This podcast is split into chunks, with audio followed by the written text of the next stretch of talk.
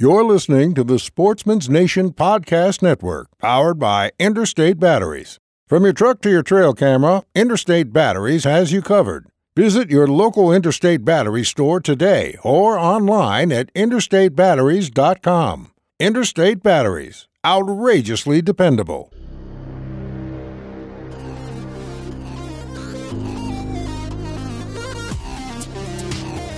Welcome to the Transition Wild Podcast, the home for those looking for expertise and inspiration on all things Western big game hunting.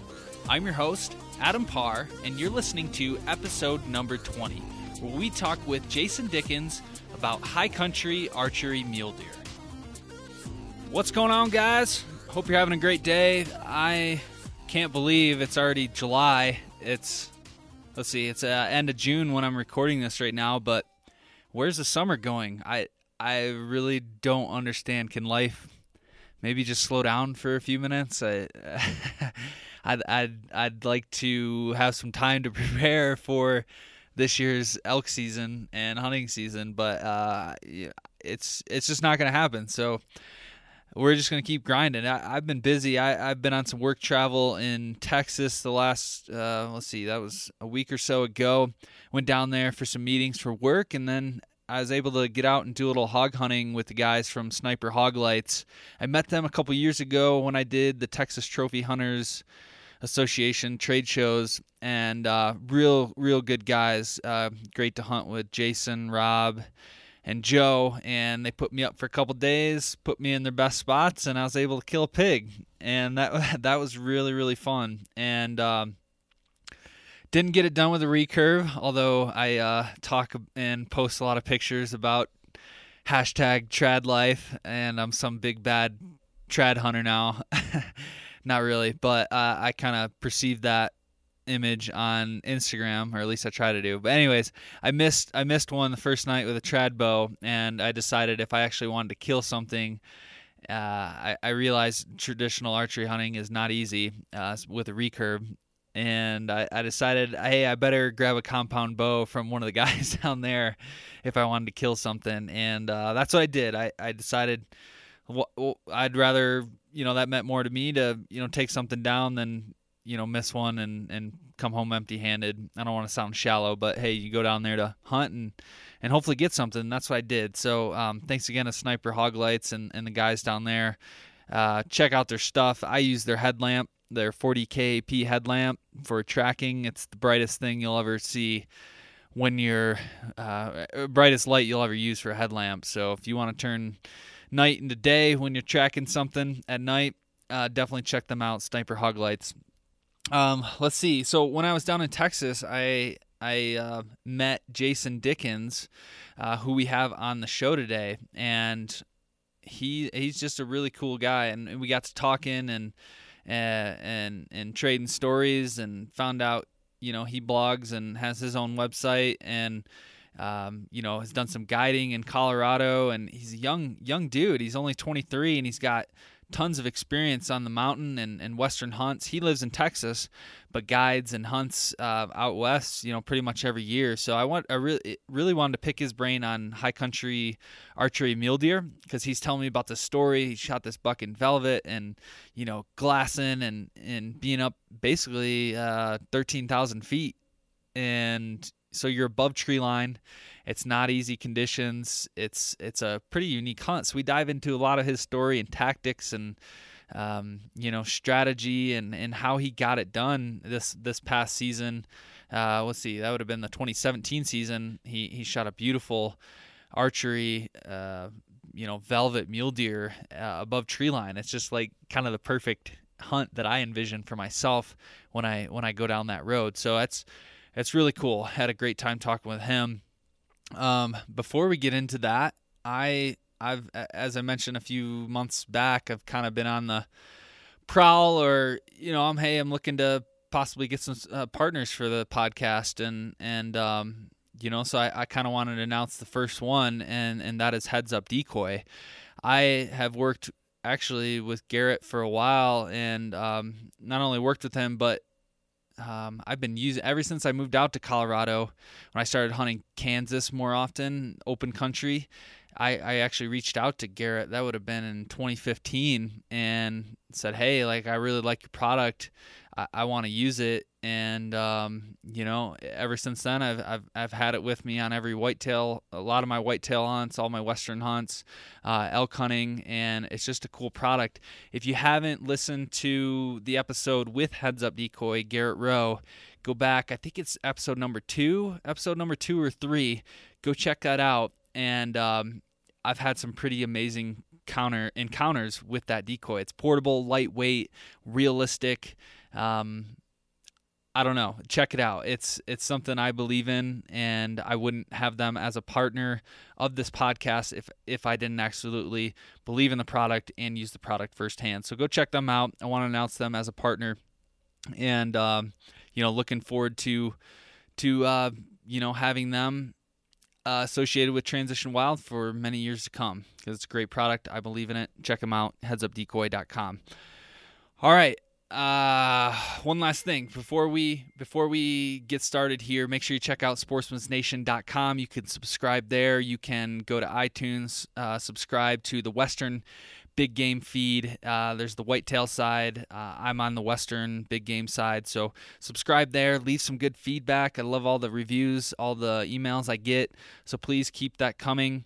Um, if you haven't been over to Transition Wild in a while, I've updated the latest kind of freebie for the site. So if you subscribe, you get the Colorado Beginner Elk Hunting Guide for free. So give me your email and I will send you that PDF, 10 page, um, you know, kind of get you off and started with elk hunting in Colorado, covering scouting, gear, preparation, where to hunt, when to hunt, and just kind of all around tips and tactics and hopefully inspiration. So if you're if if Colorado elk is on the books, whether it's archery or rifle for 2018, head over to transitionwild.com, subscribe. I will send you that for free.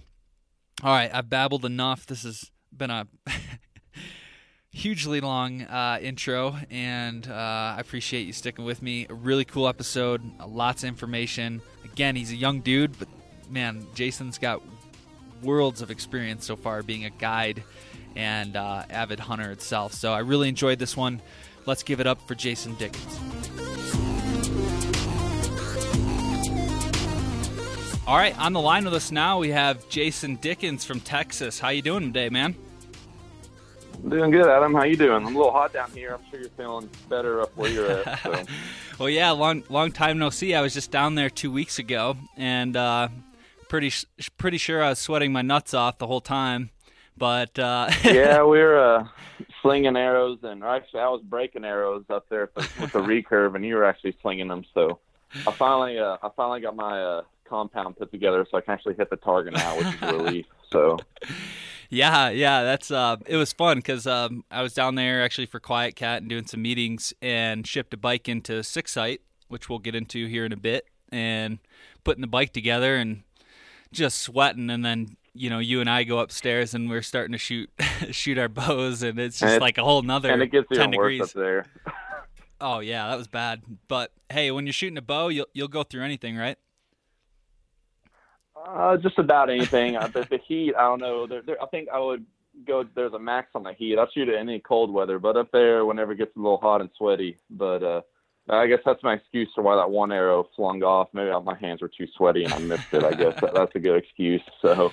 Hey, you got to have an excuse for everything. That's what I found out. And when you come back, something went wrong. You got to make up an excuse, even if there's not one, right? Mm-hmm. That's that. That's the whole I mean, that's the whole goal behind being a good hunter. You always have a good excuse. That's why I go by at least. and that's why I go by myself a lot, right? So you don't have anybody to yeah. tell you what you did wrong. I agree 100% with that. well, cool, man. So, so you're down in Texas. You and I met a couple weeks ago when I was down there. Mm-hmm. Um, you know, tell us tell us a little bit about for people that don't know. Tell us a little bit about Six Sight Gear and and what you do um, with them. All right. Well, um, Six Sight Gear, we're based out of uh, Dallas, Texas. Um, kind of the short overview of it. It's just technical hunting gear. Think of um, your Sitka, your KUIUs, Six Sights right along with them with the quality of the gear. Um, and uh, Navy SEAL designed, American built. uh, Stephen Hawley. Uh, we started the company two and a half, three years ago, and uh, he's been piecing, sewing everything together bit by bit, piece by piece, and um, slowly but surely, I guess they're coming around and trying to get into that hard market that is the outdoor industry. Um, but um, I'm uh, working for them this summer as their first intern. So I'm doing anything and everything from doing oil processing and shipping. If you order anything with us this summer, I'll probably box stuff and send it to you. And then uh, we'll do crazy, stupid things in there as play home run derby or shoot the bows. And we even get some hands on stuff where uh, kind of messing with the new prototypes that have coming out, adding pieces here, pieces there, and then um, all the the marketing and talking finance. And so um, I'm getting a, I guess you can say, a pretty pretty good overall view of what the uh, outdoor industry is from more of a indoor perspective rather than outdoor perspective. Yeah, yeah, for sure. You get to kind of see see the business from all angles, and that's and that's what it's all mm-hmm. about. Especially when you're interning. Mm-hmm. I got I got to get Steven on the on the podcast at some point here in the near future because him and I I wouldn't say we're like good friends, but you know we we definitely stayed in contact since we've met since uh, last February, and he's just a cool dude, man. He's unique. What's it like working for him?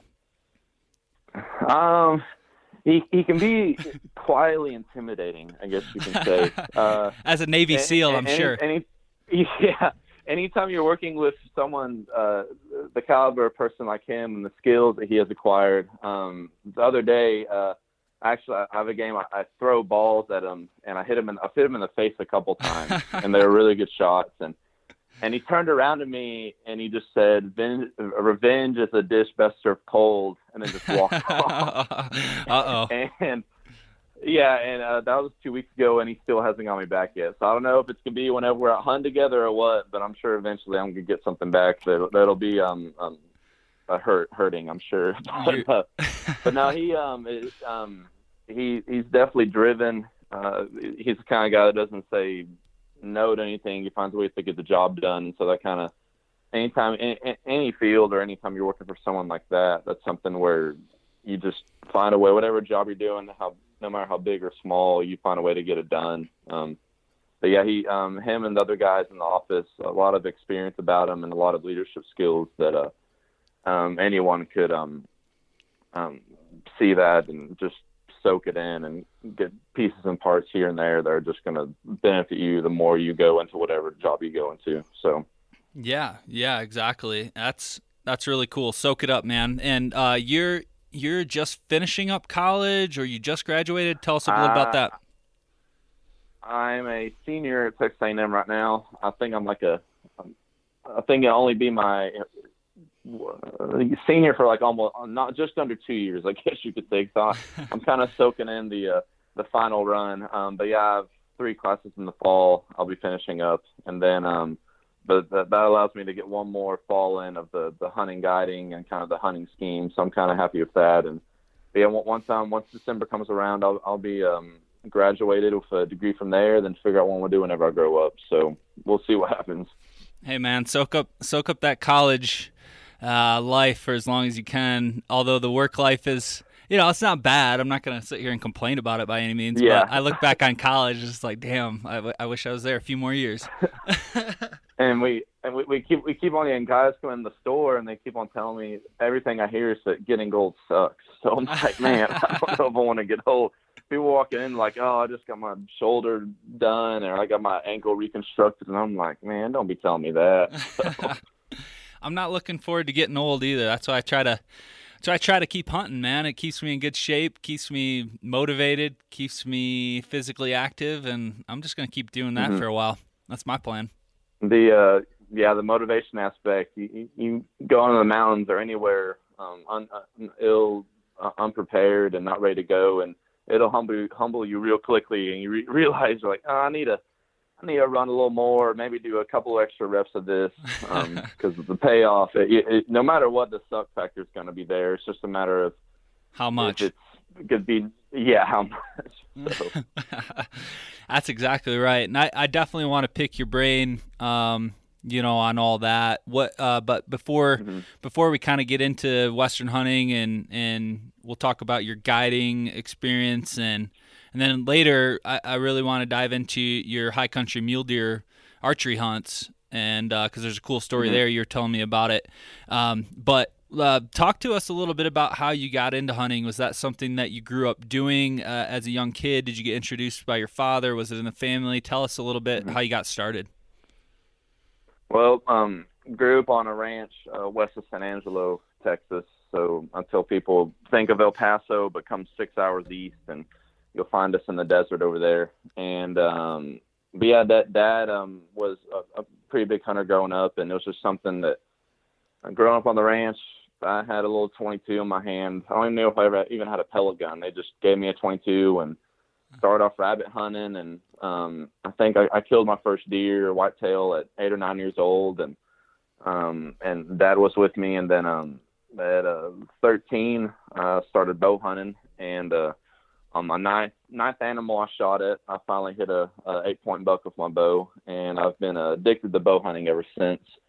And um, but uh, just growing up, even through high school, we, we did a little elk hunting, but nothing really too extreme. Um, we, we were hunting some of that same areas I hunt now, but I just didn't have the, uh, the, the drive or kind of the motivation to go about doing it. Um, when I was 15, I shot my first elk uh, with a muzzleloader, and um, that that was a real fun experience. And definitely, the spark was definitely there, but wasn't until um, 18 or 19 whenever I kind of got a little bigger, got a little stronger, and realized that I had a um, almost a, a, a stupid factor about me to where I could just I didn't care how hard it was or how cold it was. I was just gonna go hike and hike and hike, and um, and so I kind of caught that bug and um, thought about. Uh, of course, every kid whenever they get out of high school, I wanted to go be some professional hunter and be on TV, and um, soon realized that. Uh, about a million other people on Instagram or Facebook are like that, and uh, so I found I found ways to um,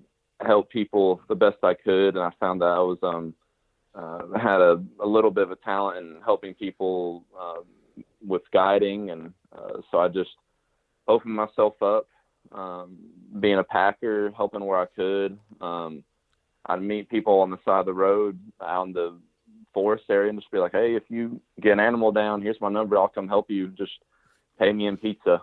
So uh, slowly but surely, uh, that uh, that that, that kind of started evolving, and still still been doing a lot of a lot of my whitetail hunting. Um, I actually started doing a lot of um, um, spot and stalk uh, whitetail hunting with my bow.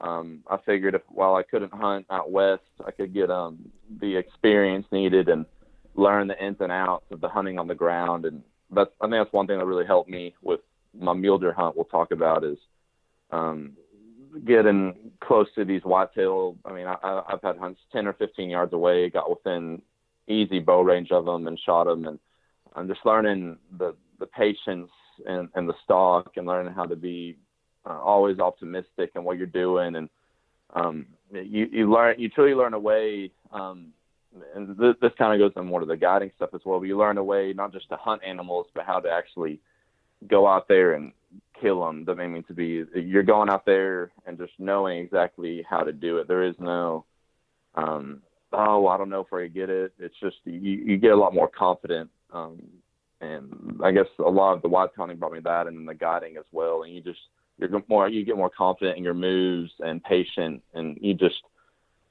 i don't know it's hard to describe but uh but that, that's one thing that whitetail hunting has really helped me to do and the guiding with a lot of this western hunting yeah, yeah, it's really cool. One thing that one thing that I took note of, or was pretty remarkable about you, is it seems. You, I mean, you're you're a young guy, and you've had a lot of Western experience, a lot of hunting experience for being. Mm-hmm. What are you like, mid twenties or? What? Uh, 20, 23. 23. Yeah, so you're very young. Yeah. And uh, and to have you know already killed an elk, mule deer, uh, whitetail, had a number of Western trips. You've, you've done some guiding. That's mm-hmm that's pretty rare um, to have that much experience for for such a young age, which is really cool. And, and I, I don't know if I mentioned. that. I tell you about my work in Africa? Man, I think you did, and I saw some pictures, I believe, on your Instagram page. But yeah, yeah tell us a little um, bit about that. So I was um last uh a year ago right now. I was actually able to work in a northern South Africa. Um, for any of y'all wondering, it's the Mpumalanga province. Um, don't ask me to spell it; I can't spell it. Yeah, sounds um, crazy. But yeah, I, I, I, I uh, I was able to work there for two months um, for a, a safari company, um, doing anything from walking through the brush looking for poachers and my short shorts with a machete to uh, we were on the banks with hippos and crocs and elephants and uh, um, I, I learned I learned a lot over there from the uh, the PHs, professional hunters, the guides, and also the trackers. So that was something that um, was really able to further me in my um, abilities and understanding in the whole hunting world. Um, and uh, true, truly a, one, a once in a lifetime experience. It, it, was a blast over there. How did you get hooked up with that whole deal? Um, so the, the, the short story, I guess, uh, whenever I was 15, uh, we had a friend of ours who planned a huge safari, and two days before the safari, he could not go. And so he called uh, dad and said, "Hey, do you want to go on a safari?" And he said, "Only if I can bring my son." And and so our friend said yes. And so my, my dad asked, "Well, how how long until the safari?" And he's like, "Well, your flight leaves out in a day." and uh, oh wow! And so uh, yeah, so we had to prepare to go hunt, and um, we all uh, had a great time over there. Um, hunting in South Africa, and uh, I always stayed in touch with the PH, and I'd see him every two years or so. Never really, um, we just see him at a show and say hi. And it's about almost a year, almost two years ago now. I just emailed him out of the blue saying, "Hey, if I got myself to Africa, could I live with you and see what y'all did?" And um, he said, "Yep, come on." So uh, there really was no planning. I just knew I was going to Africa and going to work for the guy. so. Wow, that's that's really cool, man. Uh, and and honestly like what you're doing now like getting involved in, in so many different things and not necessarily mm-hmm. worrying about the the grind and the paycheck and whatever just follow mm-hmm. some passions get involved get some mm-hmm. experience mm-hmm. you know you're working in the hunting industry right now you've had a, a number of experiences everything you're doing um, sounds like I mean, you're just building a basically a, a foundation for what you want to do later in life, and, mm-hmm. and you've been able to do some pretty amazing things so far. So keep it up, and and you know I, I definitely admire that for sure. Yeah, the the more people I can surround myself who know the ins and outs, and I've done a lot more things than I can, the better off I know I'll be, and the better off I'll be able to enhance other people in life, and also in I mean in, in the hunting world in particular. So yeah, I've been uh, blessed to do a lot of things, and hopefully we'll do a lot more here in the future. For sure. So, how did you get into guiding in Colorado? You um, did that come along a couple years ago, or that something recently you got involved with? Uh, that was whenever I was 19. Uh, I had an elk tag, my first elk tag ever, um, and I hunted for uh, four weeks, not knowing what I was doing. Uh, passed up too many bulls. Um, one of my good buddies, uh, my best buddy, will gives me a lot of crap because I passed up a lot of bulls because it wasn't the right animal in the right situation.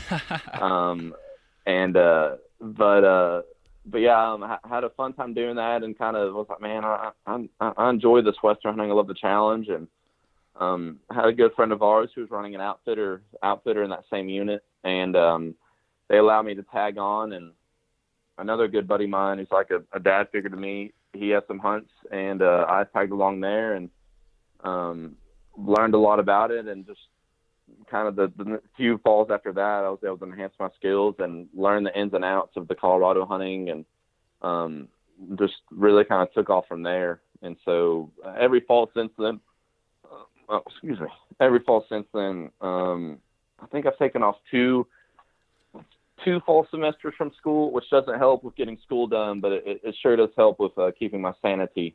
Um, and uh, but yeah, I've just been um, doing my best to help people, and um, a lot of the guys I've been guided with, other than um, with outfitters and when I've, I've just met a lot of guys on sites like Rokslide or Texas Bow Hunter, or even the the, the bush out in the woods, and just offered to help. And um, a lot of them, I, I knew they may know a few more things than I did, but I knew the unit we were hunting better and was able to help them and get some stuff. And um, yeah, so a lot of it was just offer myself up to help people and be willing to learn and um, and sure enough, I've learned a couple things, and now uh, people are asking me where to go, what to do, and how to do it.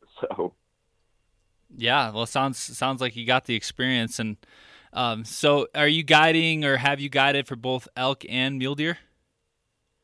Uh, yep, um, elk, uh, you know, muzzleloader, archery, and rifle. uh, mule deer rifle only. So my um, my mule deer hunt with my bow was actually my first ever experience um, of any archery type of uh, area with using my bow to hunt any type of um, mule deer. So, um, but yeah, you, you, usually elk is what we'll see the most of. Um, the the tags are a little easier to come by, and um, especially if Colorado, you have the over, over the counter units. Um, a lot of my buddies will go up there and hunt, um, and uh, so def- definitely know a little more about elk, um, especially in the calling sense, um, communicating with them and whatnot. But um, definitely have fallen in love with the, the lure of the, the high country deer. Yeah, yeah, that's that's really cool. And before we get into that, like what with guiding, I mean, that's got to be that's got to be a whole different ball game as far like hunting is one thing, but when you've got like multiple mm-hmm. people mm-hmm. and you're trying to get them on something to kill something, I, I, that's just got to be a, a whole nother challenge in the books. Talk to us a little bit about that dynamic, mm-hmm. like guiding people and you know getting in close, and maybe some of the differences of hunting by yourself versus having somebody with you. Mm-hmm. So um, the the big the biggest difference I find, especially with um, having someone that um, maybe you're not necessarily in charge of them, but you're overseeing their actions, and um, in most in most cases they don't know as much about that particular area or even species you're hunting um, compared to hunting by yourself. A lot of it, um, the, your your mental aspect. Um, whenever you're by yourself, um, you, you have to stay a little more mentally sharp, especially in the, the long periods of the day where you have nothing going on, or you you mess up a few stalks here and there, and you just start kind of self doubting yourself, and you're having to make decisions, and um, you you have no one to bounce ideas back and forth with um, that that's one of the good, especially up here in, in Colorado. Whenever up there and we got a team of guys or two or three guys, and we're looking at a situation where we got to move in on an animal. Um, one of us may have a good idea, and another one may have a good idea, and we can combine those two to make a solid game plan. And so, being able to bounce ideas back and forth, and um, especially in the calling sense, having the caller um, having your caller step back 70, 80 yards, and um, get, and especially if you have two guys, we even had setups where I would step back 70, 80 yards. Uh, one of the hunters would set the decoy, and another hunter with the uh, muzzle loader or the um, archer or the, with his bow would be set up, and um, just the, the, the group effort, especially in those, um, you can just game plan. I wouldn't say game plan better but you, can be a little more sharp on your decisions and get more views. And um, but with the hunting by myself, I found that I, I can I can get mad a lot more more often and be really frustrated and throw things around because no one's there to see it. So um, I don't know how many times I've thrown my bow or thrown my pack or having to go get my rangefinder or just sat down and pouted for a while because uh, cause it, it can it can be really draining, especially if you um if you're starting out and you're trying to figure out things. and even if you know what you're doing, if you work for five six hours to try to get an animal and all of a sudden just runs away or you do something stupid, you're just like, man, I'm the worst hunter in the world. um, and uh, but uh, I, I find that with with guiding, um, the uh, you, you can do all that work, and then up to the final moment, I can do everything I can. The final result solely relies on the hunter himself. It's all about his trigger release or his uh, squeezing the trigger. Yeah, and executing the shot. Look, I, I, yeah, I can't look through those crosshairs for him. I can make sure that he's in good shape and has a the good shot presentation. Um, and so I've had a lot of guys we miss, wound one, and so it, it, it then turns my job as they're down and pissed off and just oh I'm the, they're going through all the feelings I've gone through before. That's I just got to stay positive. Got to stay optimistic. Like hey, you know, we're just gonna keep on going and um, basically you, you got to find the fine line between pushing them past their comfort zone, but not pushing them too far to where uh, where they're they're. I mean, I've had some guys get mad at me because I'm pushing them too far, but it's because they're just wussing out. And then at the end, they're like, man, I'm glad you pushed me. But there's a fine line between pushing them hard enough to where they can reach their potential, but then push them too hard where they walk themselves into injury or get uh, elevate or altitude sickness up there. And so that's kind of the fine line you got to find the, the, the right motivation up there, um, especially after a missed opportunity or missed shot. And once you get into the end of the week or you've hunted for five, ten days and you're just opportunity after opportunity and um, that that's the biggest thing I think is staying optimistic and then making sure that whoever you're hunting with sees that optimism and just can play off that. And I mean, just a little bit of that can go a long way, especially in these hard hunts, um, especially in the, the public land backcountry stuff. Yeah. Um, but yeah, that, that, that, that, that's probably the biggest thing. I'd say the, the, the mental aspect and you're just being able to uh, bounce ideas off of people. Cause uh, I, I've done some stalks and I got done and I'm like, I, I have no clue why I even tried to do that. That's the stupidest idea in the world. Um, I can see that. Uh, yeah. Been there. yeah, I've been there, you. done that's that. A, that's a great comment. Anyone who says they haven't been there and done that is definitely lying. So yeah, or haven't hunted long Um, enough. One of the two. yeah, or they've never made, or they've never made a good decision. So they just always make the bad ones. Yeah, But, uh, yeah, for sure.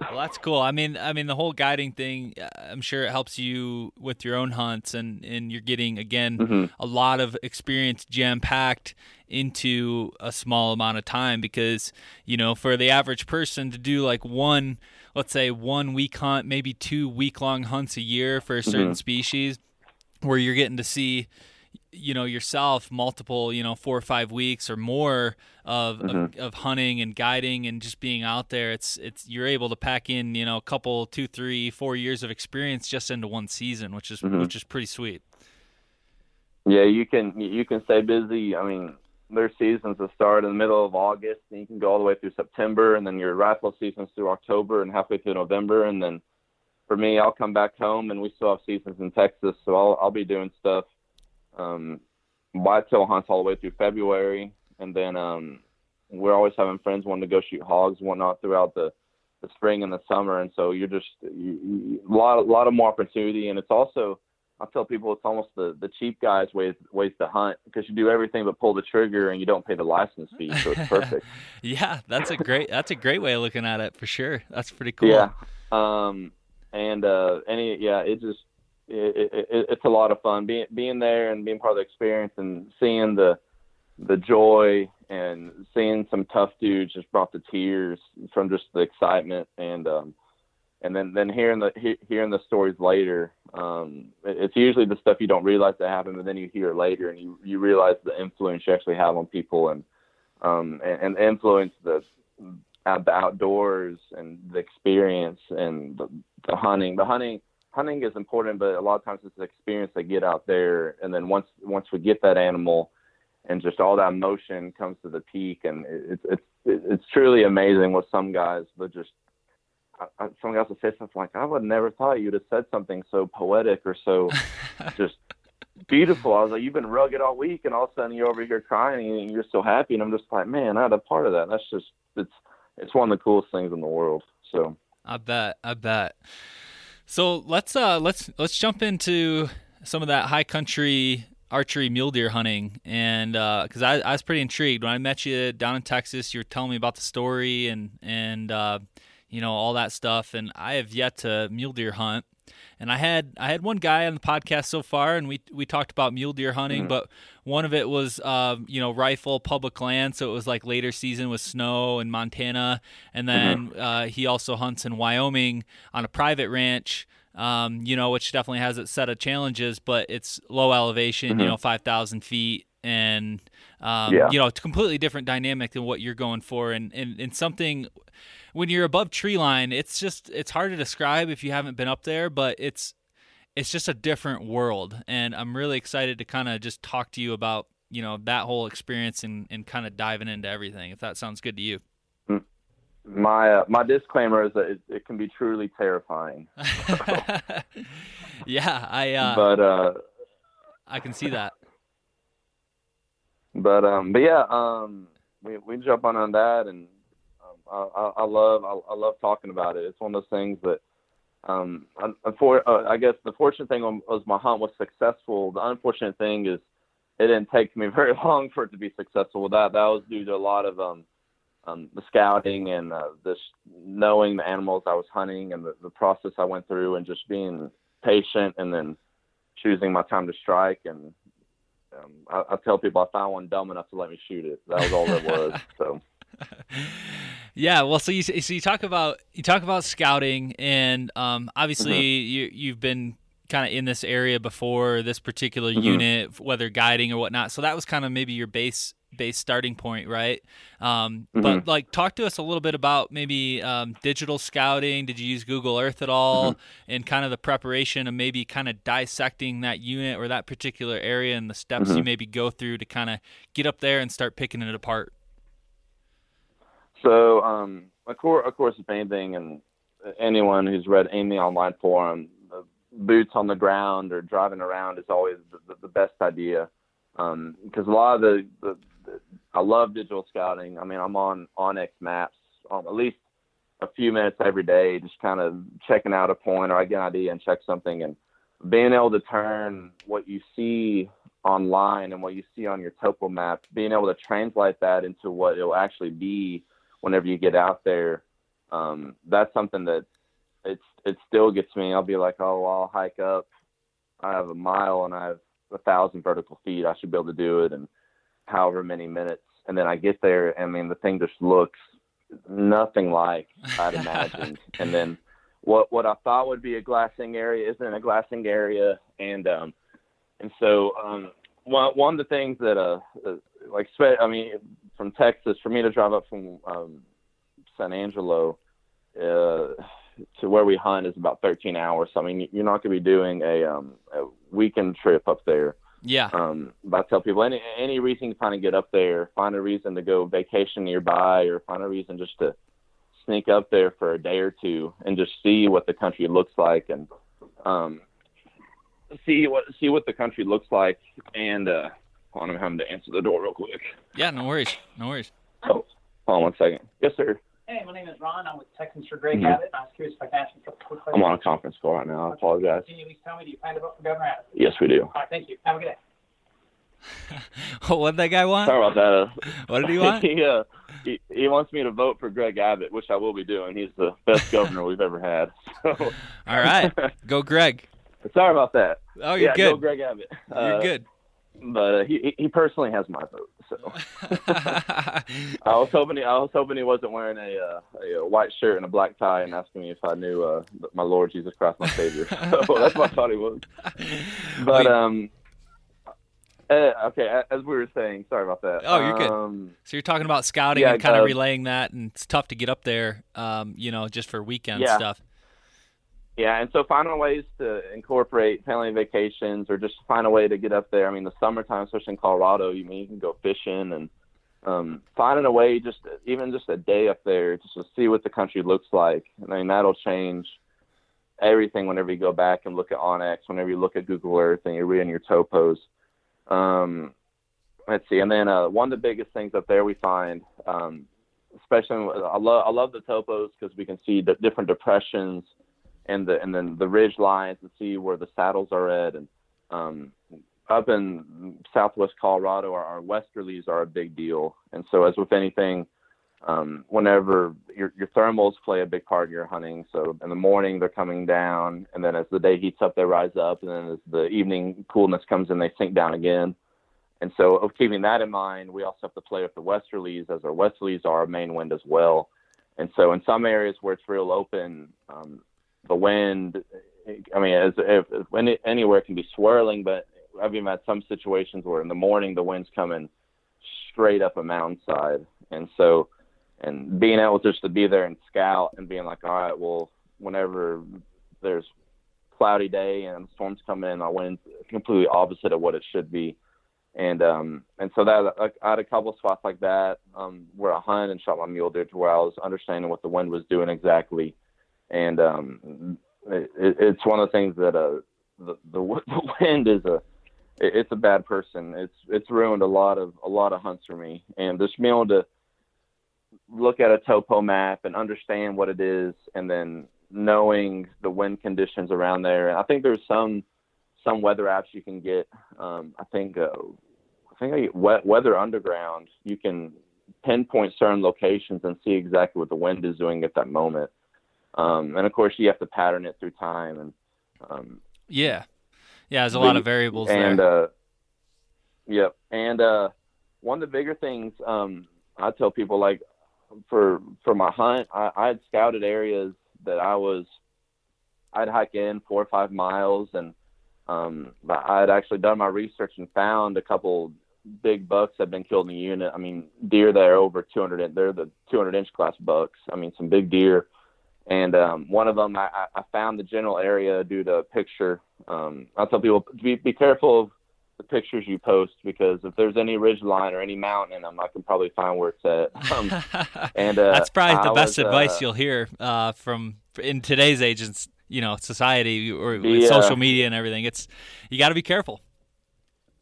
It's um and don't please don't ever post a picture of your map. I had one guy do that, and I had to DM him, and tell him I was like, I was like, ah, it's a cool picture, I know, but I was like, so many people have access, and so many people just don't care.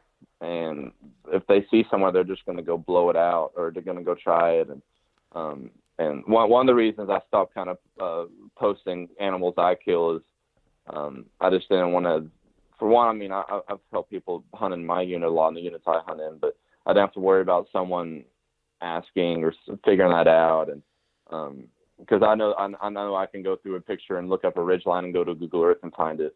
Um, but yeah, as, as I was saying, I, I'd hike back in some areas three, four, five miles and scouting, and just wasn't finding the deer. I like. I mean, I was finding some pockets of deer, but just nothing. And um, most of the deer I was finding were, were in spots. I mean, they were I was glassing from a dirt road. Um, the the biggest deer I found that he was a, a 200 easily a 200 inch deer. Um, he was about half a mile from a road. I mean, in area in areas that are overlooked. Um, and and so that I, I thought of I've thought of that issue before, but it really clicked on me. It's like, why do I need to go hike past all these animals whenever I have pockets of deer that are half a mile to a mile off the road.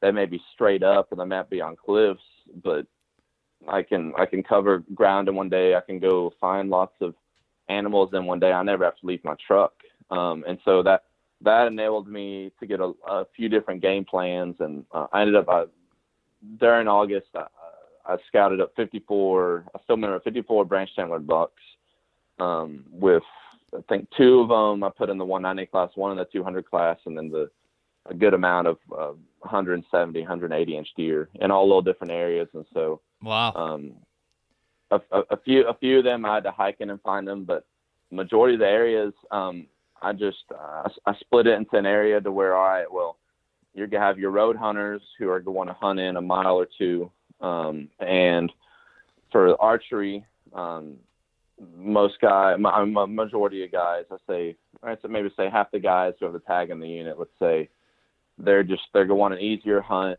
and uh, so they're going to want hunt some low elevation, and so that then that splits half the guys who might hunt the the country where I hunt, and so but there go a lot of guys. Oh, well, I want to go way deep in and get away from people, and so I had scouted those areas, didn't find anything, so I scratched those off, and so I really focused on areas that either are overlooked because maybe they're almost too easy to access or they're just too hard to get to act to, to, to get up there, but they're not very far away. And so once I narrowed it down to that, I mean, I just I'd be sitting there and I'd be doing the whole thing. I'd be on the road and I'd see a truck coming, and so I'd have to kind of hide all my stuff and just pretend like I was just sitting on the ground, like eating breakfast or something. As soon as they passed by, I'd get out my scope again and uh, so a, a little uh, a little a little sneakiness about it. Um, but uh, but yeah, it, it was one of those things. I just uh, I'm gonna hunt where the animals are. Um, I, I'm I'd love to have I'd love it to be a great story where man I hiked in ten miles and shot my deer and did that and but if if there's big deer half a mile off the road, that's where I'm gonna be hunting. I'm not gonna go hike in and try to go find them way off. I mean, um, but, yeah. but I think that's the biggest thing I found to be able to help people with is, is finding those little areas that are in between the road hunter areas and the guys who go in at one because once you get in past five miles, then you start if you're hiking and you start competing with horses. Yeah, and or potentially running into another road. You know. Yeah, and uh, that that's definitely a uh, not not a very fun thing to do. I've done that before. You think you're way back in there, and all of a sudden you come out on the road and you're like, I'm an idiot. Done the same but, thing. Um, yeah, there's they're there. Yeah, you, you just hope that no one's around and you just turn right around and walk back. I, w- I didn't even walk the road. I just walked right straight back up where I came from. Yeah, yeah. That's um, cool. But yeah, being I'd say I, I'd say the biggest thing is being able to um, translate what you're seeing on the computer to what you're actually going to be seeing. Um, hunting where the animals are, uh, not walking past animals, um, or not walking past animals that you'd like to shoot. Um, and then I'm already, I'm already forgetting the one that you said it was the most important one. Uh, Which one? well, Oh, the, the uh, the, I'm blanking on it. Oh no, no But, um, I mean, just just uh, no, it, it makes total sense. I mean, uh, there's there's Yeah. a lot of scenarios where I've been, at least for elk hunting and even whitetail deer hunting. I mean, you don't have to you don't have to be way back in. Everyone has this mentality of the Western Mm-hmm. hunter, like I've got to go farther, I've got to go farther, I've got to get away from Mhm. the people. But again, like you touched on, when you get further back, you run into horses or those other hardcore guys. Mhm. Um, you're too close to the road. Maybe you get, and it's not even necessarily about being too close to the road. It's just what what is a, uh determining factor or a deterrent to keep Mhm. people away. And if there's deer there, there's deer there. You know, there's there's there's no Yeah. ifs ands or buts about it. Like they're there. Like go after them. Um, don't hike in Yeah, to- aimlessly. I mean, if they're there, go after them. Like you said. You're exactly right. Actually, I have a, I have a funny story about that. Uh, we were, uh, um, I had a, we are muzzleloader. My, my, my dad had a muzzleloader tag, and we were, we were hunting an area, and um, kind of a lower elevation or unit. There's, there's a, we call it the the road hunter's paradox. I mean, there's just these roads all over this country, and it's this huge flat plateau, and um, but it's one of the uh, during during the middle of the week on a on Tuesday, like on Tuesday and Wednesday no one would be there because it was a spot that all the guys from all the local towns came and hunt on the weekends. But then anyone who was hunting in that in our unit for a full week, they wouldn't hunt there because there's too many roads. And so one night I, I, I would go out and um, a lot of those areas I'd go out in the middle of the night um, after we got back in camp and I'd go to a couple different locations and just do some location bugles off the road um, just try to pinpoint where some elk were if they're talking. And I, I'd, I'd gone over that to that area and just, I mean, I was just in the middle of the county road and I hit a bugle and had it was three or four bulls reply. So I came back and I, I told I was my dad and his really good buddy, and I was like, man, I think we need to go try this area. And so sure enough, we we pull up on this county road and we had trying seven, eight, nine different bulls talking to us Whoa. and uh, we ended up we ended up we ended up stalking a bull. It, it was hard to get far enough off the road to be able to legally shoot him. He was so close to the road, and it, the, the, the, the, this bull was a 300 class six by six. I mean, like, and he's at a, he's at a he's at a we called it it was a triangle intersection where there's three roads coming in. And we're like, man, we gotta, we gotta, we cut in, but we can't cut in because they're so close to the road. I mean, and uh, we, we we chased elk. I mean, all over these road systems. And but by the time that Thursday came, there were guys camped all in that area, and all the elk were gone. And no, they would have. No one, no one knew. Just the two days before, I mean, we've been just walking on the roads, calling an elk left and right, and uh, kind of one of those little notches or niches that you find that no one who wants to hunt near a road is going to hunt it but no, everyone who was hunting a road, they're always there on the weekend, and so no one's there in the middle of the week. Um, wow. so, yeah. and it was flag, and it was flag ground to hunt, which was a good break from the steep stuff we'd been hunting. So we are all for it.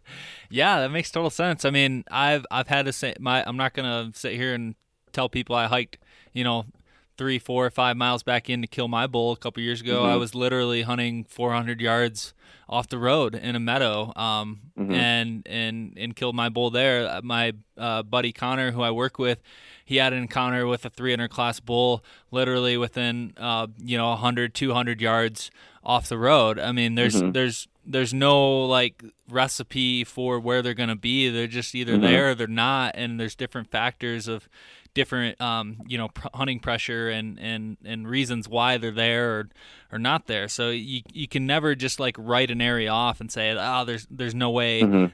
that an, uh, you know a big mule deer can live here. There's no way an elk's going to be in this area. It's Mhm. just it is what it is. So it's cool to hear you say the Mhm. same thing. Yeah, the, the the only recipe you need is just to be out there and then always be holding onto your gun or bow. So I tell people if, if if they're gonna go take a dump or go take a piss, bring your weapon with you. Like don't don't leave it two arm reaches away because you don't want to be halfway through doing a number two or something, and you hear an elk bugle, and it literally scares the crap out of you. And then you drop your toilet paper, and then it's just a mess. So I've been in that same scenario actually last year. We won't get into that yeah. right now, but you know, it's it, it, happens. Keep your keep your keep your weapon close. I, I like that. That is that is, that is the most important thing. So let's talk a little bit about your gear uh, selection and and uh, you know what you're taking in for for your style of hunting. Um, let's talk a bit bit about maybe your pack and spotting scope and and some of your equipment that you're using for some of these high country hunts. Okay, so uh, quick rundown. Um, last year I was running um, a bunch of uh, uh, Sitka stuff. Um, so I had their lightweight pants. Um, I was running their uh, I think it was their scent shirt I had a, actually had a First Lite down jacket I had gone I used and really really enjoyed, and then um I just uh, brought my um, uh, some Sitka rain gear, and so I, I was pretty light on the stuff. I think I only had was that three three top layers, and I would just wear one bottom layer. I'm pretty warm up there that time of year. Um, I wear Cabela's Meindl's boots, and then Merino uh, base layer, Merino socks, um, Merino underwear. Um, and then sleeping bag, I uh, just kind of have a camping sleeping bag. I, I don't even know the name of it. I know it, it's a 20 degree bag and it keeps me warm. Um, I've slept in 10 degree weather in it and it's awesome. Um, and I have a, uh, this hunt particularly, I didn't use a tent. I was just sleeping out under the stars, but I have a, a it's an American Eagle tent and I'll take out and it's just kind of a one person tent, but it works well.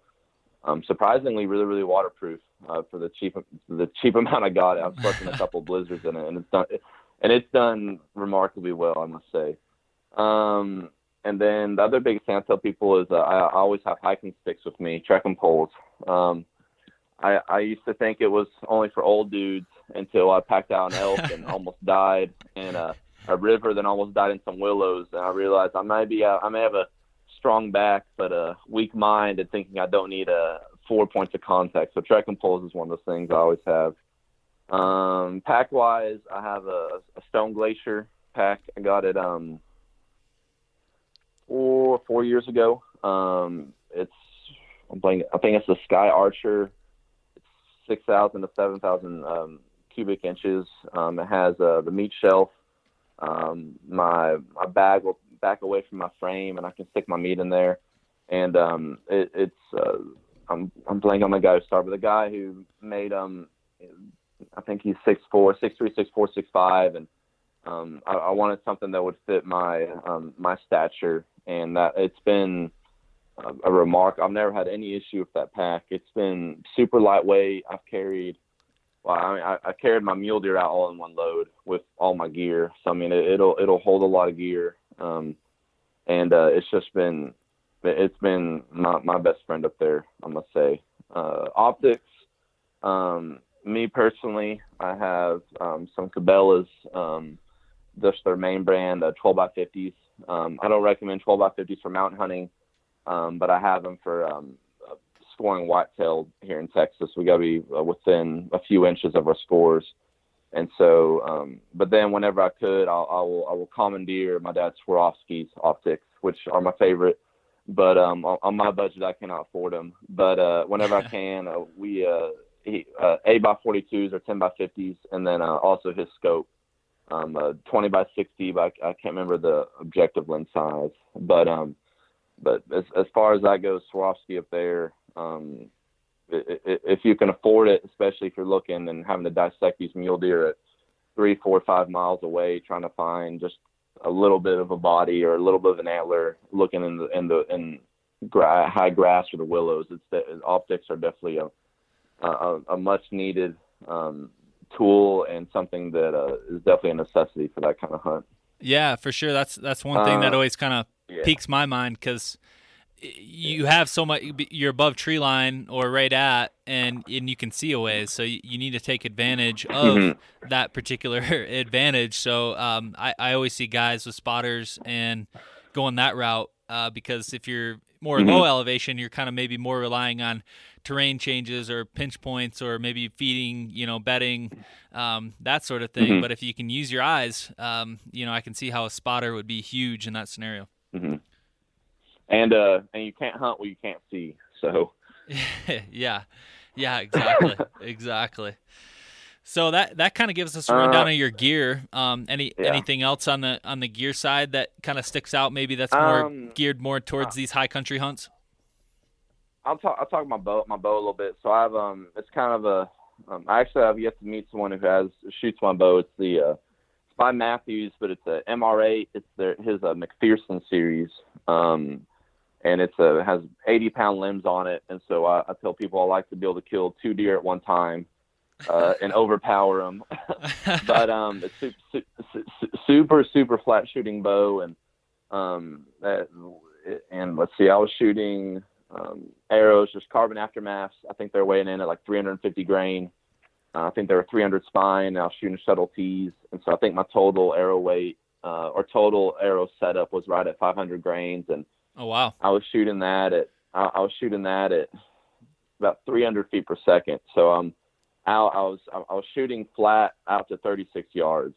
Um, so it's Wow. definitely um, it, it, it's that that setup is definitely made for some of your longer shots out there. So that's I think that's one of the um, things I found a real advantage um, is having a real real flat shooting bow um, that uh, also can cover up if I hit a shoulder. I, I, it's pushing enough force with that heavy arrow that I can punch through some areas if it uh, if it wants to get western on me or if whenever I screw up, I guess you could say.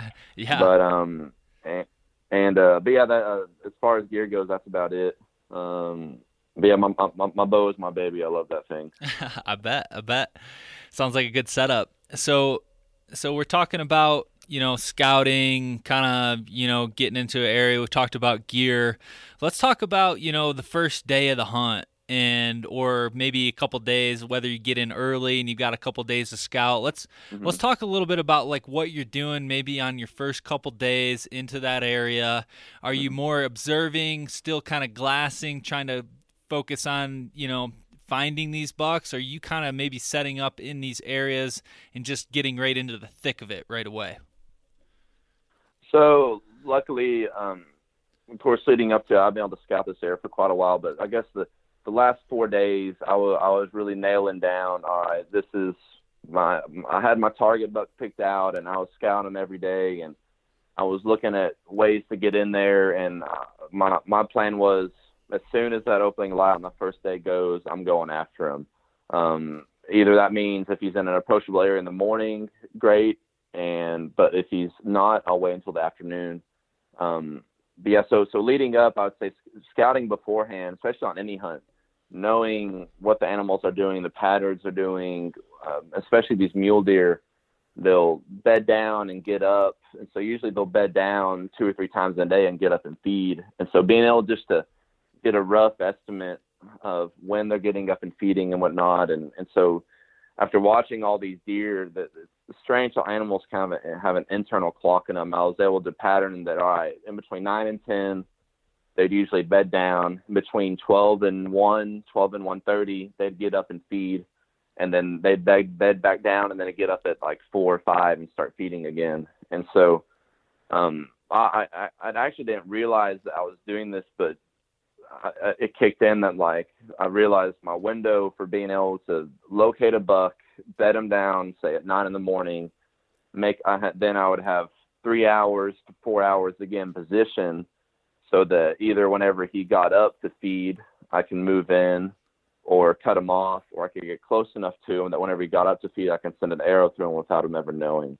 And so that the, the scouting beforehand, leading up to the um, to the season, was definitely um, something that was just a huge education and learning how these mule deer act, what they do, um, some body signals they give when when they're actually getting up or when they're alert, and um, and so yeah, I, I, I had the plan. Um, as as soon as the season started, I was going to hit it hard and um, go after whatever whatever buck gave me an opportunity. It was uh, it, it, it was going to be uh, balls to the wall. We were going to get it going.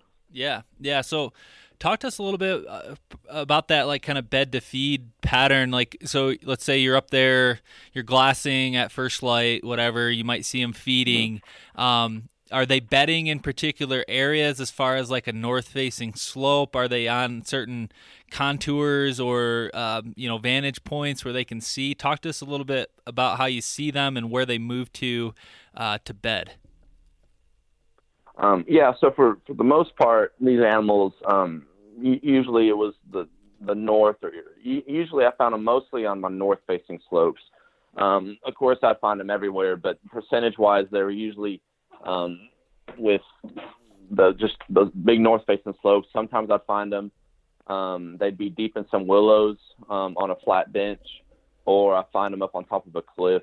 And so, um, whenever I, I get these areas and just trying to locate them, um, I'd first just I'd get my binos and my my my mentality is I'm just trying to find a little a little piece of an antler. That's all I'm looking for. A little piece of an antler and then it's it's really easy to find half a deer or see half a butt whenever you're just looking for a little piece of an antler. And so I would uh, first I would scan the area I'm about to look at and kind of get a layout of the land and saying, all right, well there's a bench here, there's a bench there, there's water coming down right here that easy easy access to, and so I kind of pick out some points where I might think a deer would be, and then hit those first, and then kind of grid it from there, kind of go left and right a few times, and then once once those areas were done, um, I get a wider span of things and just start doing big circles of the area, um, just nice and slow, picking out every single thing of grass. And sometimes I might look at an area for 30, 40 minutes, and then all of a sudden, something I've been looking at the whole time ends up being a deer. And so,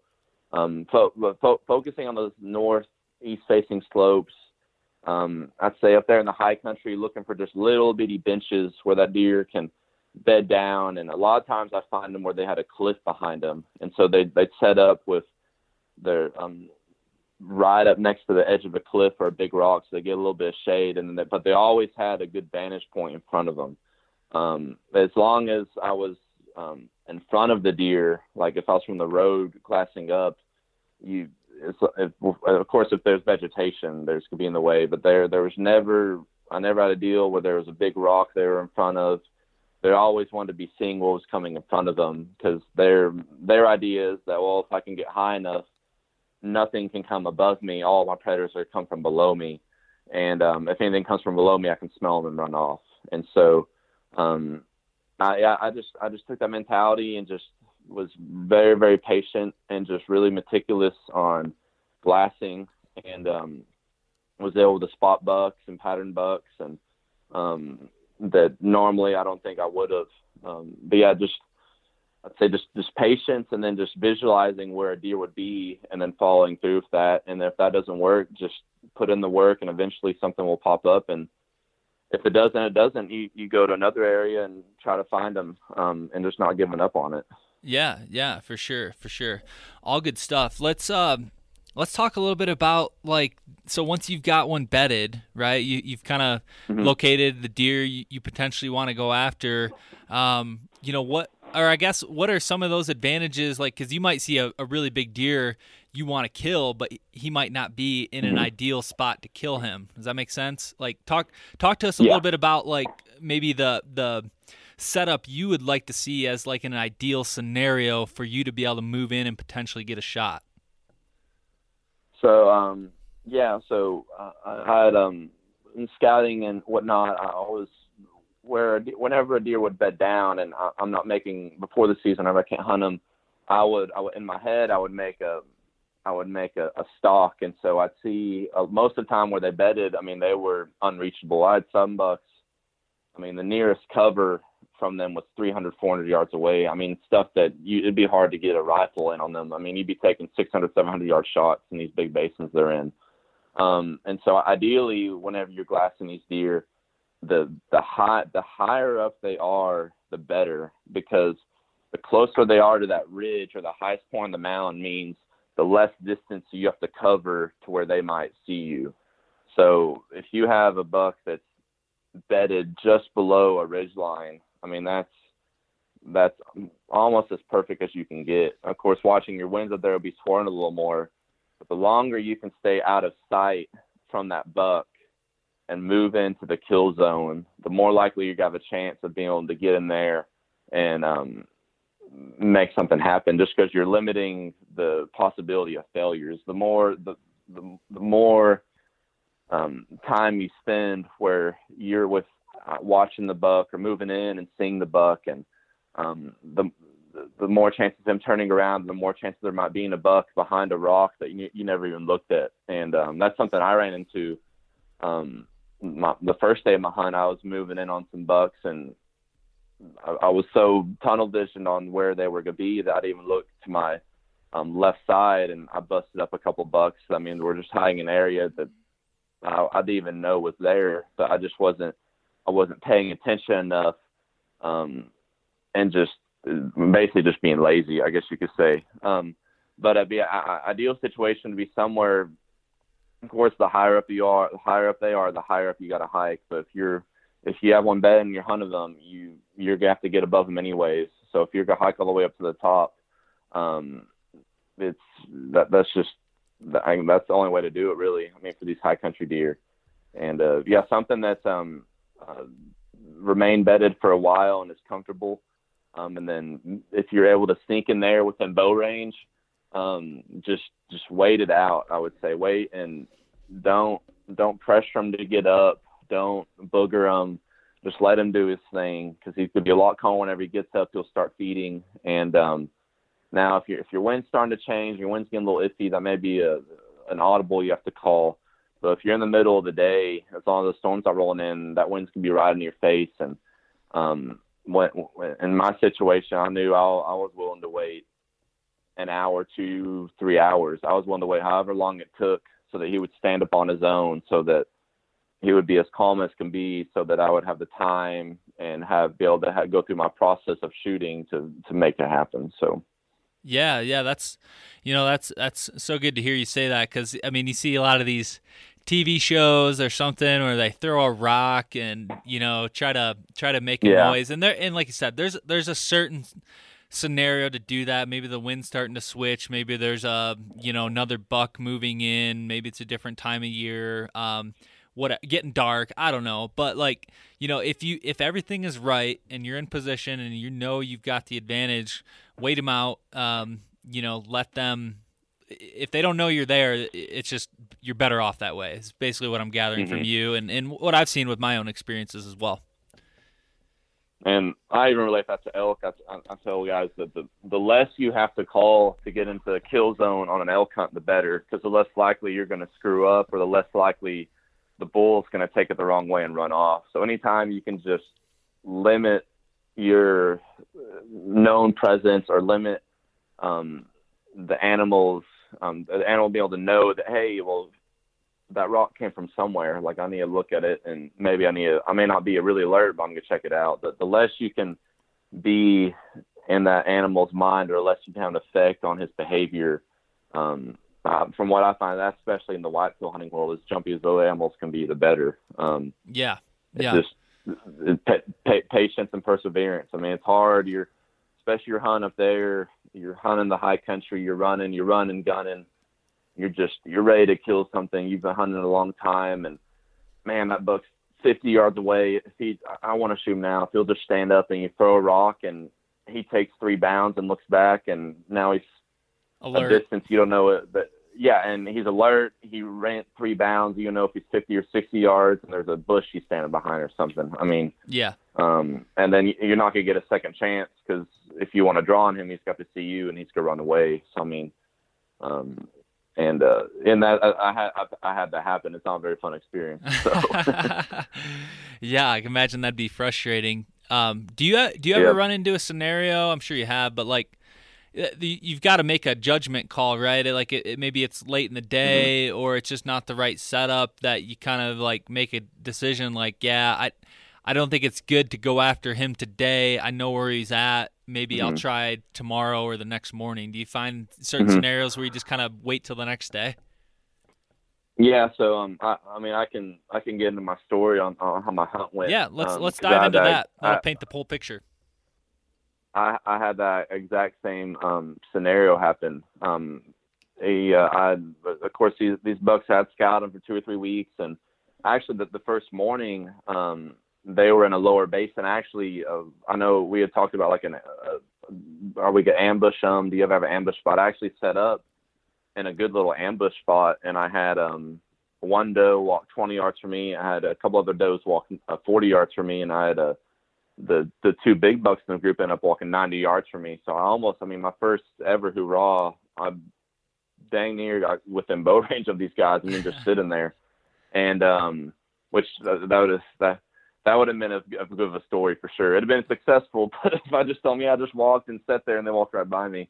Um, yeah, but that's uh, pretty but, pretty wild. But but yeah, yeah.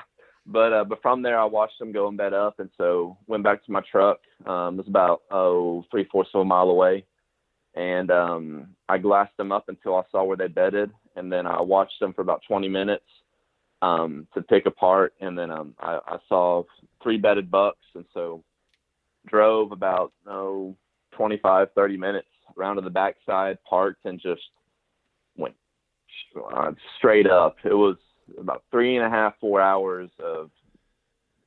I get. I mean, just uh, every every every step I took, I could reach out and touch the ground in front of me with my hand. It was it was grueling. Um, and um, so I hiked up. I had a point mapped out, and I got to my little point, and I'm right above these bucks. And so I, I, I sneak out, and I'm, I start looking down, and um, I realized that there was four bucks with them, but the fourth buck was bedded, and he was looking straight uphill.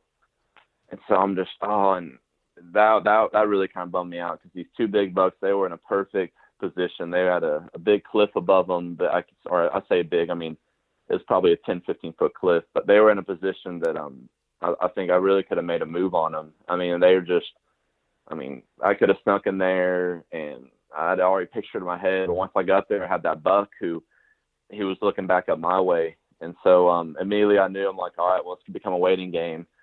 And um, five hours later of sitting there, all the bucks moved except the one who was looking straight uphill. And so um, that was um, that that was definitely a test of patience. Where it's, I mean, they're just 150 yards away, right there. I mean, I could I could probably sneak in there. I may bust a buck, I might get a shot, and um, but I just I told myself I was gonna just wait it out, wait it out, and about three, it was about came to three four o'clock in the afternoon. I ended up glassing up a buck.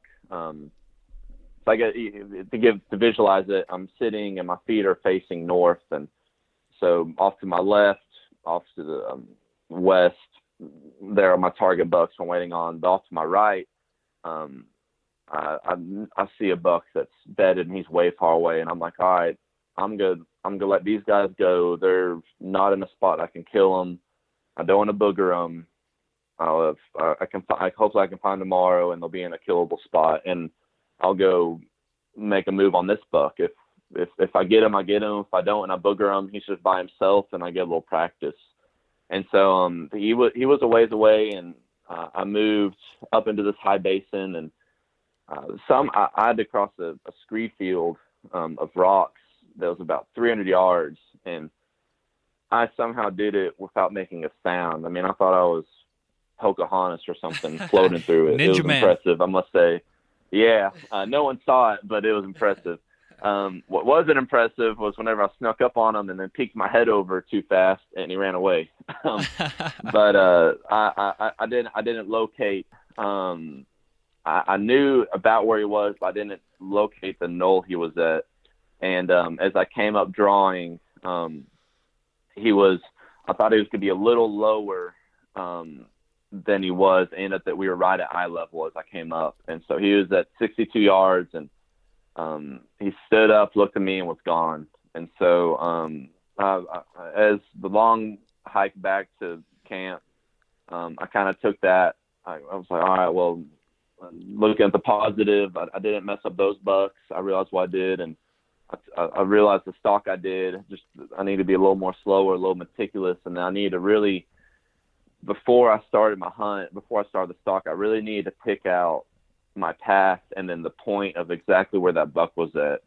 Um, I'd used a couple rocks as a um, as a waypoint, or not a waypoint, but as my markers whenever I got up there, I couldn't find the mar the rocks; they weren't big enough. And so um, from that, just that one stalk, I realized that just pinpointing exactly that buck's location that I'm going after is going to, for one, increase my time or decrease my time of getting there because I can take the most direct path. And then two, I'm as soon as I the, when I have to peek my head over, I'll know exactly where he's at.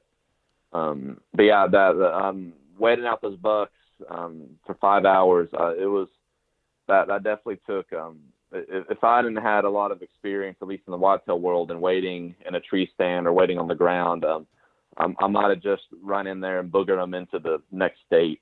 Um, it was Oh, that, yeah. that that was a long sit. It was a man. It was hot up there too. Um, I bet that's some serious patience to be able to kind of, you know, yeah. be able to handle that, the mental, the physical, the heat, hmm uh, all that. That's that's pretty wild.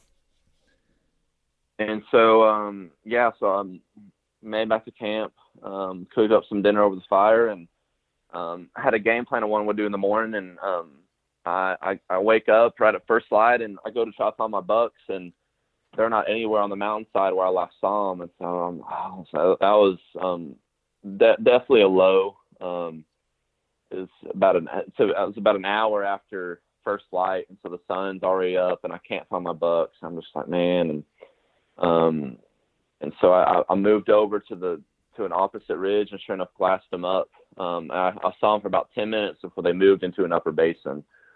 And so as soon as I lost track of them, I um I ate a little. I had a granola bar, um, drank some water, and I just packed up my pack and just headed straight up the path I went um, the other day. And so just hiking straight up. Um, and uh, um, my my thought process they were they were heading into a huge basin that I had seen deer in, and so I, I, my idea was they were going to go in there and um, be in an unkillable spot, but I might be able to stay up there all day and at least glass them, and maybe if they move down to a lower area where there's some ponds that I could get a move in on them, and so um, I, I I'd, I'd it set in my head pretty.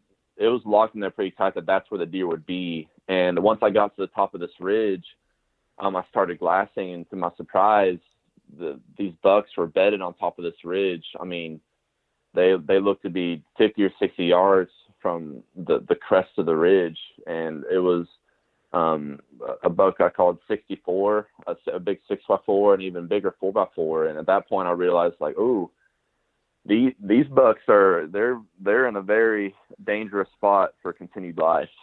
Um, They're it, uh, killable. they- they- they- they- yeah, they're killable. It finally hit me. I was like, man, those those bucks are right where they need to be. And so, um, to my so as I'm on, on top of this ridge, to my right is um, sheer drop off, um, cliffs and everything. To my left, um, there were cliffs and some crevices, and so. Um, but I couldn't. I had to stay up in those because if I went any farther down, there were actually deer in the basin below me, and um, I just wanted to be as invisible as possible. And so, um, for about an hour, hour and a half, I made my way through these uh, cliffs and crevices. Um, not not not the safest thing, but um, like I said, you have to have a stupid factor to go get these mule deer.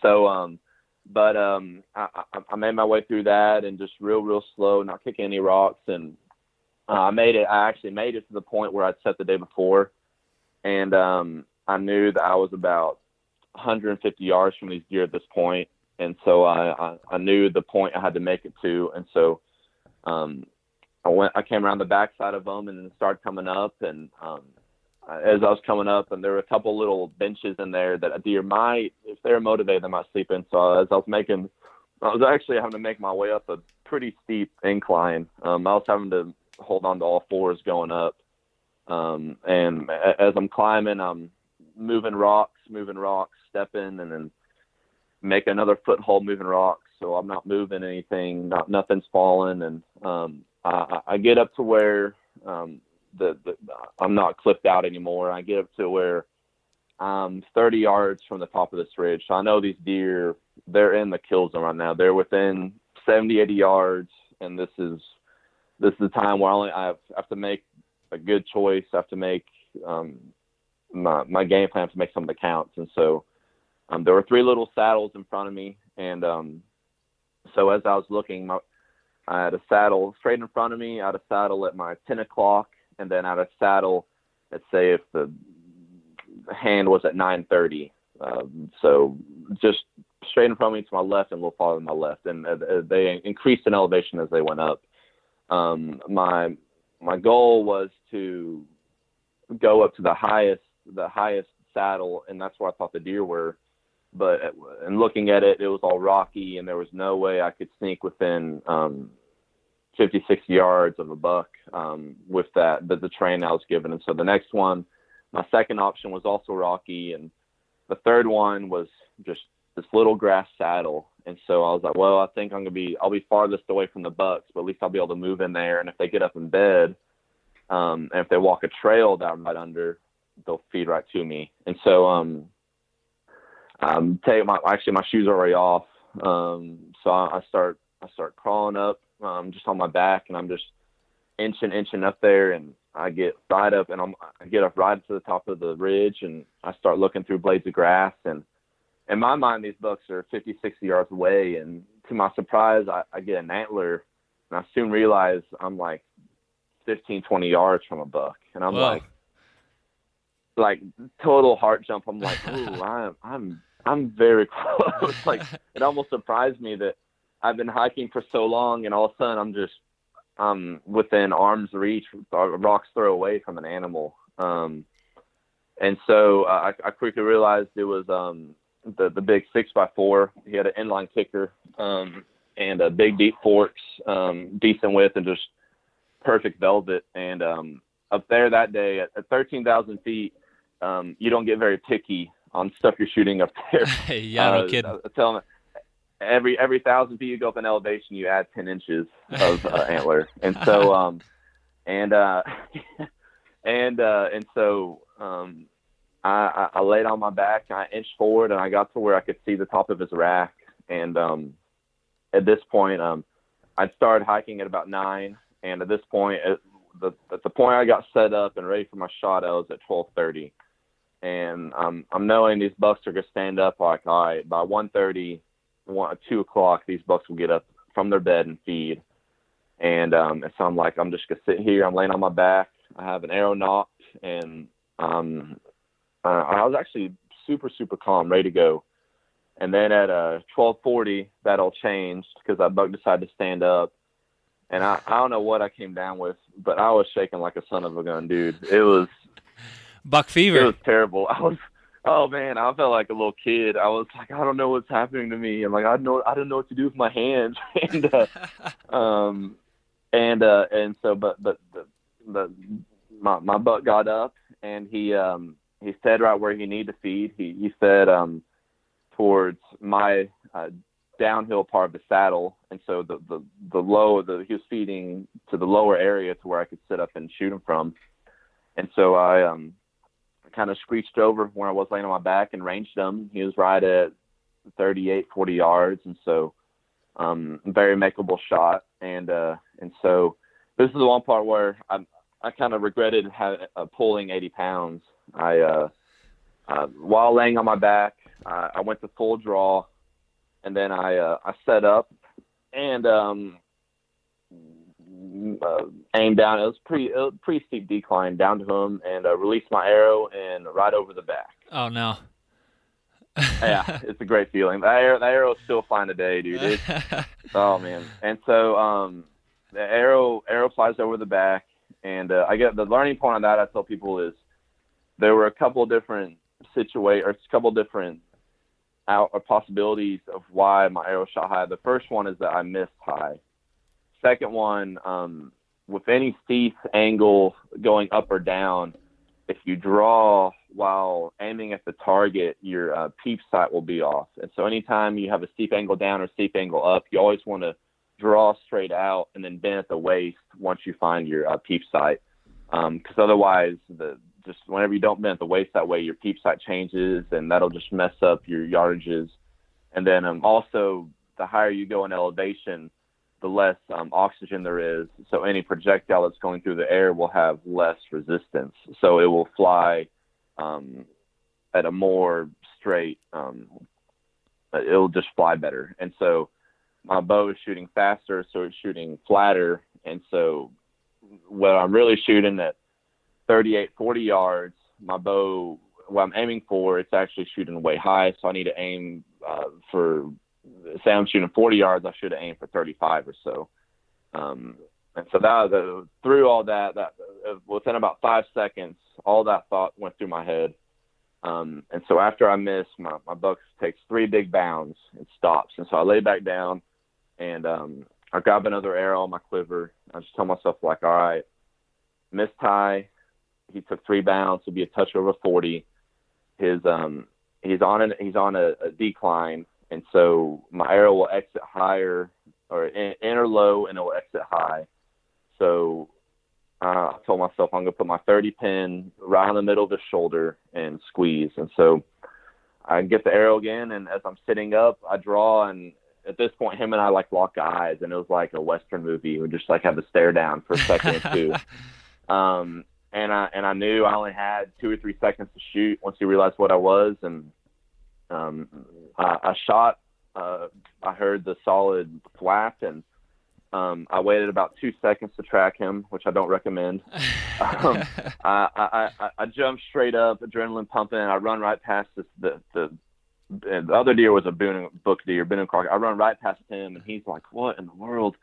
um, and run to where I shot my deer, and I looked down to where I thought he was running at, and there's a deer running down there, and I'm like, "Man, that my deer's not wounded. That's not him." And um, I look off to my right at the saddle to where I sat all day the day before, and there lay my buck, no more at 12:42 on the afternoon, uh, on top of that saddle, um, dead as can be. So Wow. um, at, at, at, at that point, I, remind, I still have a video I have to send to you about my excitement in that moment. But at that point, um, I realized I I just done something uh, really, really really really special. And then um, I went back I went back up to where I shot and hit my elevation um, to see what I was, and um, I released the arrow at thirteen thousand twenty five feet elevation. So wow. Dude, that's amazing. and, that's a uh, really cool story. it was um it, it was truly a blessing to be able to be out there and be in that country and uh to arrow anything up there um was special but to arrow a buck like um like that and the way the way it was and just um it was I I think it was such a beautiful buck such a beautiful animal that I was just I couldn't believe it I was in shock so Yeah, yeah, and uh, Velvet too, right? Was this like first week of September? per, yeah per I actually was the last weekend in August Oh, uh, wow. August 27th Nice. yeah so um Didn't waste any Um, time. yeah, per- perfect. Yeah, yeah. I just got in there and got it done, you know. like a Um, pro. But uh, yeah, yeah. Oh, I knew exactly what I was doing. I'm a seasoned pro. Need a camera um, crew up there took- next time. oh gosh, well, I don't know if a camera crew would want to go up there. but um, but uh, but yeah, per- perfect velvet. Um, everything about him. I mean, the per- I mean, I couldn't complain at all. The velvet was in good shape. He was real symmetrical and had a little kicker and even had some eye guards. I mean, what what else do you could you want a deer? So yeah, yeah. Um, and um, yeah, short. Uh, long story short, the pack out was terrible. Um, like I said, I didn't have any hiking sticks, and uh, I wasn't gonna make a second trip up there. And I uh, somehow made it to the road. Uh, my, my one of my, my cousin Josh actually came up and he brought me water, luckily. Um, but I, Yeah, I would- know told him Josh. I wouldn't give him any. Oh yeah, yeah, yeah, yeah. So he he actually saved my butt. Um, I I, I ran out of water um four hours before that, so I was severely dehydrated, and uh, I started hiking down, and he was a Cypress sore eyes. He brought me a two quart thing of water, and I chugged it, and he's like, "Can I help?" And I'm like, "Nope, I'm gonna be stubborn." I told myself I was gonna pack it out, but if you could break trail for me, that'd be great. And so uh, he helped me on the way down, and it was only about a mile or so out, and um, and then I I ate very well that night. I ate a whole pizza by myself. so, uh, um, That's awesome. But uh, the the I, I guess the, the takeaways from that, um, doing it doing it solo, doing by, by myself was really fun, but um, de- definitely missing the camaraderie of whenever you get an animal down. Um, I I was texting my dad over satellite phone, and he was excited. But I just, it was like I was up there all by myself, but I was so excited by no one to to share it with. Um, so that, that that if the only thing I could change would be, man, if someone could have been with me just to experience it. But then um, I realized doing it by yourself up there, that was definitely something that um, I don't know if I, I wouldn't necessarily take pride in it, but it's something that I, I really feel um, something that I accomplished that was a goal that I, I had set out for. So. Yeah, yeah, that's something. That's something that's pretty, uh, you know, amazing. It's it's a special moment, and that's that's just a cool mm-hmm. story, man. I mean, to be able to get it done at that elevation, what an experience! The the terrain, the landscape, the everything about it. Um, you know, just sounds like a a hunt that I think any serious Western hunter should go after. And now now I want to go, man. You got yeah. me fired up. I need a deer tag. what the heck?